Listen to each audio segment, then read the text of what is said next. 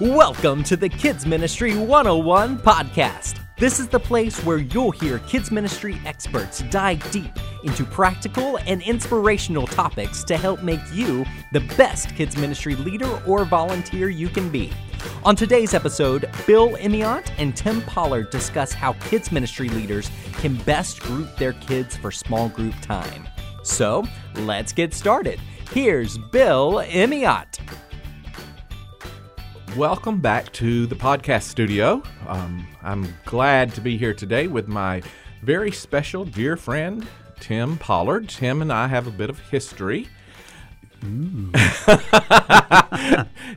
of all the people that I get to work with here at Lifeway, I've probably known Tim the longest I would say yes, that's true. um, because Tim's the oldest. No, that, that is also true. Tim and I have some seminary background together, and so um, I appreciate Tim and his ministry uh, pre Lifeway, and now here at Lifeway, he is the uh, team leader for our Explore the Bible Kids team, and doing a great job with that resource. If you've not had a chance to look at it, I encourage you to get online and take a look and see what's going on with um, Explore the Bible. I think it's an incredible um, opportunity for kids to take books of the Bible one by one and, and verse by verse and, and chapter by chapter, I guess, then verse by verse, and talk about what what God reveals to us as um, boys and girls and believers in in His Word. Tim, thanks for being here today. Thank you for having me. You're very welcome. Um, t- I know that you've been on the podcast before, and um, so our listeners may already know you, but just real quickly, I want to. Who's your family? Tell talk about your family. Your favorite thing to talk about. My favorite thing to talk about. Yes, I have. Uh, my wife and I have been married for 20 years and um, have two wonderful daughters. One who is now a teenager, so That's very hard that's to a, believe. that's a whole new uh, experience in life for us. How is it that the kids get older and we don't? I don't know. I, have often wondered that. I Well, just had a new uh, picture made for my badge, Oh, and I will say it's it remarkable how much undifferent it was from the from- first one. 10 years ago when I had that one made. So, Well, um, I know that uh, you have had a lot of experience over the years in kids ministry and um, currently serving in your church, and and and we appreciate uh, practical helps on the blog. And today we're talking about grouping kids and Okay. kids ministry. Now, first of all, I think when I think about groups of kids, I think of large groups kids and small groups kids, you know. Uh-huh. So what's the difference between when when people talk about large group and small group? Is there I mean there obviously it's size. Right. But large group would be defined as the large when all the kids are gathered together for mm-hmm. the purposes of our of our conversation today. When all the kids are gathered together sometimes that might be all the kids in your ministry and in a large church that might be 500 kids. In a small group it might be small church it might be 25 kids. But it could um, it's when all of them come together for maybe children's worship or, or some kind of rally event that's a large group. In my bible study class on sunday morning then we have large group and small group time there too. So the large group is when all my third graders are together and small groups when we go to the tables Today we're kind of talking about grouping small groups of kids. How do how do you group them in smaller groups, not Right. just this large group? And I know there's we talk about two different kinds. What are they? What are those two different kinds of groupings? well, the two major groupings that we typically talk about are closely graded and broadly graded. Okay, so what's closely graded? So, closely graded would be if you think about uh, your children's ministry. Um, closely graded groups would be all your first graders together, or multiple classes of first graders, depending on how you needed to do that, depending on the size of your ministry and what you have going on. So, So a lot of grouping has to do with the number of kids and even maybe the number of volunteers that you have. absolutely. So if you have um, 10 kids in your ministry, and, and we have a lot of churches that that makes up their kids' ministry, then grouping them in um, in too small a groups might equate to one kid in a group, Right. Which might not be a bad idea, but it's probably not the group way you're going to go. You're not going to be so closely graded in a smaller setting, but if you have 50 kids, mm-hmm. then you might want to consider closely graded. So, first grades, second grade, or multiples. That can get kind of tricky too when you're doing multiples. Do you have any tips for how um, someone who does have multiple 1st grades, say I've got two first grades, how do you how do you divide them? How do you group two first grades? Well, um, that really would just depend on uh, what what you think about uh, which kids are going to work the best together, probably in those environments. Um, if you're going to split them up, a lot of them. Uh, we can go by birth dates. Right. Um, that would be a great way to do it as well, uh, just to kind of So maybe about, January 1 or maybe I don't know, depending on when you promote and how the Mm-hmm. school system maybe does, you would go the first 6 months and then the second 6 months. Mm-hmm. What about boys and girls? Is there any value in that? It really de- would depend on, on what age groups uh, you're talking about. Younger kids, uh, probably mixed gender classrooms are probably uh, good. Um, a lot of times when you move up into the preteen years, though, splitting them boys and girls into separate uh, gender groups, uh, a lot of times is, is a good strategy to use. It gives opportunity Mm-hmm. for conversations you might not want to have in uh, in mixed gender groups. Yep. right. Yeah. Cool. So we've got these um, closely graded and broadly graded. Closely graded being first, second, third, or fours, fives, or multiples of those. Well, what is the more broadly graded? So, more broadly graded would just be you would have multiple ages in an environment. Uh, sometimes you may run into that uh, even in larger churches, like during a midweek environment or um, Sunday evening environment, something like that, uh, where you would want to put multiple ages in a group together. So you bring up this idea of environ- different environments. We have several different environments where we have kids. We have our weekly Bible study. Most of the time it's on a Sunday morning, but I'm finding out it can be on a Saturday night. It could be on a Sunday night. And so you have that that big weekly Bible study. You've got your midweek perhaps environment traditionally on a Wednesday, if that's what your church is still programmed to. Um, but there's other opportunities too, um, like Vacation Bible School. A lot of our kids' ministries um, are good. I, I say that a good rule of thumb is if you're running whatever you're running in Sunday school on Sunday morning on your, at your major Bible study hour, Sunday school life group, whatever you call it, um, you could double that, and that would be your goal or your attendance in VBS. So I'm in a church where we're running 85 kids on a Sunday morning.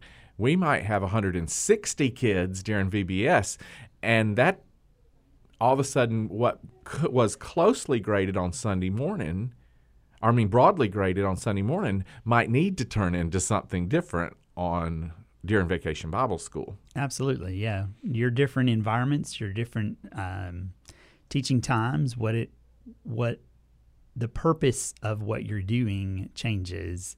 You may need to reevaluate and see if you need to consider grouping in a different kind of way. Right. Um, in my Bible study on Sunday morning, um, I don't have a large group of kids, but we go from a large group in where we tell the Bible story, and then we group into smaller groups, and we've been a little bit strategic about that during throughout the year. Sometimes we group, we we send the boys to a group and the girls to a different group, and that's that works um, for a little while, and then sometimes it's even on their abilities but certainly on their interests as well. Uh, one of the things I talk I hear a lot is people are struggling with um, behavior issues, guiding behavior in a church setting, and there's a couple things that I would say to that. Number one is. Are you grouping your kids? Are you just trying to have everybody in there doing the same thing all the time? Are you getting them in a smaller teacher child ratio? Grouping can help us with that. Um, and and my recommendation would be grouping within the same uh, in inside the same classroom. So I can sit at a table with six kids by myself where I wouldn't go into a room with six kids by myself. Right. And then we can even consider giving them different um, opportunities. One might be uh, a, a game and that would appeal to a certain group of kids that wouldn't a craft wouldn't so the other table's a craft one gets you know and so mm-hmm. that that kind of grouping according to preferences and learning approaches and all those kinds of things are important as well Let's take a quick break.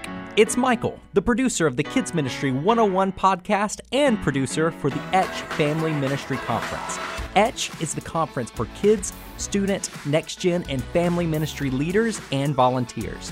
I'd love to personally invite you to join us for Etch in downtown Nashville October 7th through 9th. We're so excited that Etch this year will feature people like Louie Giglio, Christine Caine, and other incredible ministry leaders. Find out more at etchconference.com. Now, back to our conversation with Bill and Tim. Well, what about events? Not VBS, not, well, which all these could be maybe defined as events, but special events. Mm-hmm. How does grouping play into that? That's a very interesting um, concept because we have considered some events like fall festival or if you're doing some special, you know, whatever at your church. a lot of times, those large events are going to be uh, attended by parents as well. Mm-hmm. Um, so if you have activities for the kids, uh, you would want to have activities that would be appropriate for a larger age range of children. Right. Um, so most events by nature are are going to be considered a broadly graded uh, experience, uh, just because you don't know what ages are going to show up, um, right. unless you have like a pre-registered event. But even within that larger event, you might need to group down in order to drive home appropriately in an age appropriate way the the the Bible concept or mm-hmm. the Bible truth or or even the life application of that Bible truth to a first grader is completely different than a sixth grader or a four year old completely different than than a third grader and and we can lose kids pretty quick if we either are over talking over their head, or we can lose them just as quick if we're undershooting them and mm-hmm. they they become real bored real fast. Here, I'll give you an example of this. We did a fall festival at our church, and um, as part of that fall festival, we had separate areas for different age groups. Um, so we we had like our first and second grade teachers had a tent. Um, so and that was labeled in such a way that parents of first and second graders would know, hey, here's an activity that we're going to do that's specific to this age group. It's not going to frustrate them. Exactly. It's not going to bore them. It's developed and designed with them in mind. So e- even in the larger context of this large group experience or multi-age broadly graded experience, we had these centers, if you want to call them that, right. where parents could take their children and do what they needed to for that that specific age child. That's great. So we've got we've come down to this. There's two two ways to group really um, broadly graded and closely graded. And maybe there's even opportunities like what we just talked about where you would do both in the same setting. Exactly. Um, I think that that's challenging to to us. I, I like it to be challenging mm-hmm. because oftentimes we get in our ruts and we we never evaluate what it is we've been doing. And I don't remember was it Einstein who said the definition of insanity is doing the same thing over and over and expecting different results and maybe we need to shake it up a bit and and and evaluate our our groupings evaluate determine if change determine if change is necessary and make some some changes with grouping and I would even go that as far to say that even during the same environment um, your Bible study attendance may change from year to year, mm-hmm. depending on you know how your church fluctuates or what what happens in your church environment. Um, so even year to year in your Bible study ministry, you may even have to reevaluate: Do we need to move to a more broadly graded thought process for for this curriculum year, or are we still good going with our our closely graded? So, so when we make these evaluations and when we decide to go with a closely graded group or a broadly graded group, then there are resources out there that can fit those needs as well. Some resources are developed in a more broadly graded way, and some are developed in a more closely graded way. So that becomes, as children's ministry leaders, that becomes our responsibility to begin to investigate and seek and find the right fits. Mm-hmm. Tim, thank you so much. This has been very helpful. Um, as I even consider my, my classroom on Sunday morning and how we're meeting the needs and, and influencing and encouraging and equipping boys and girls through grouping. I appreciate you being here. All right. Thanks. I look forward to the next time. All right. Thank you guys for listening. Thank you for listening to this week's episode. You can find more podcasts, blog posts, and other kids ministry resources at kidsministry101.com. We'll see you back here next week on the Kids Ministry 101 podcast.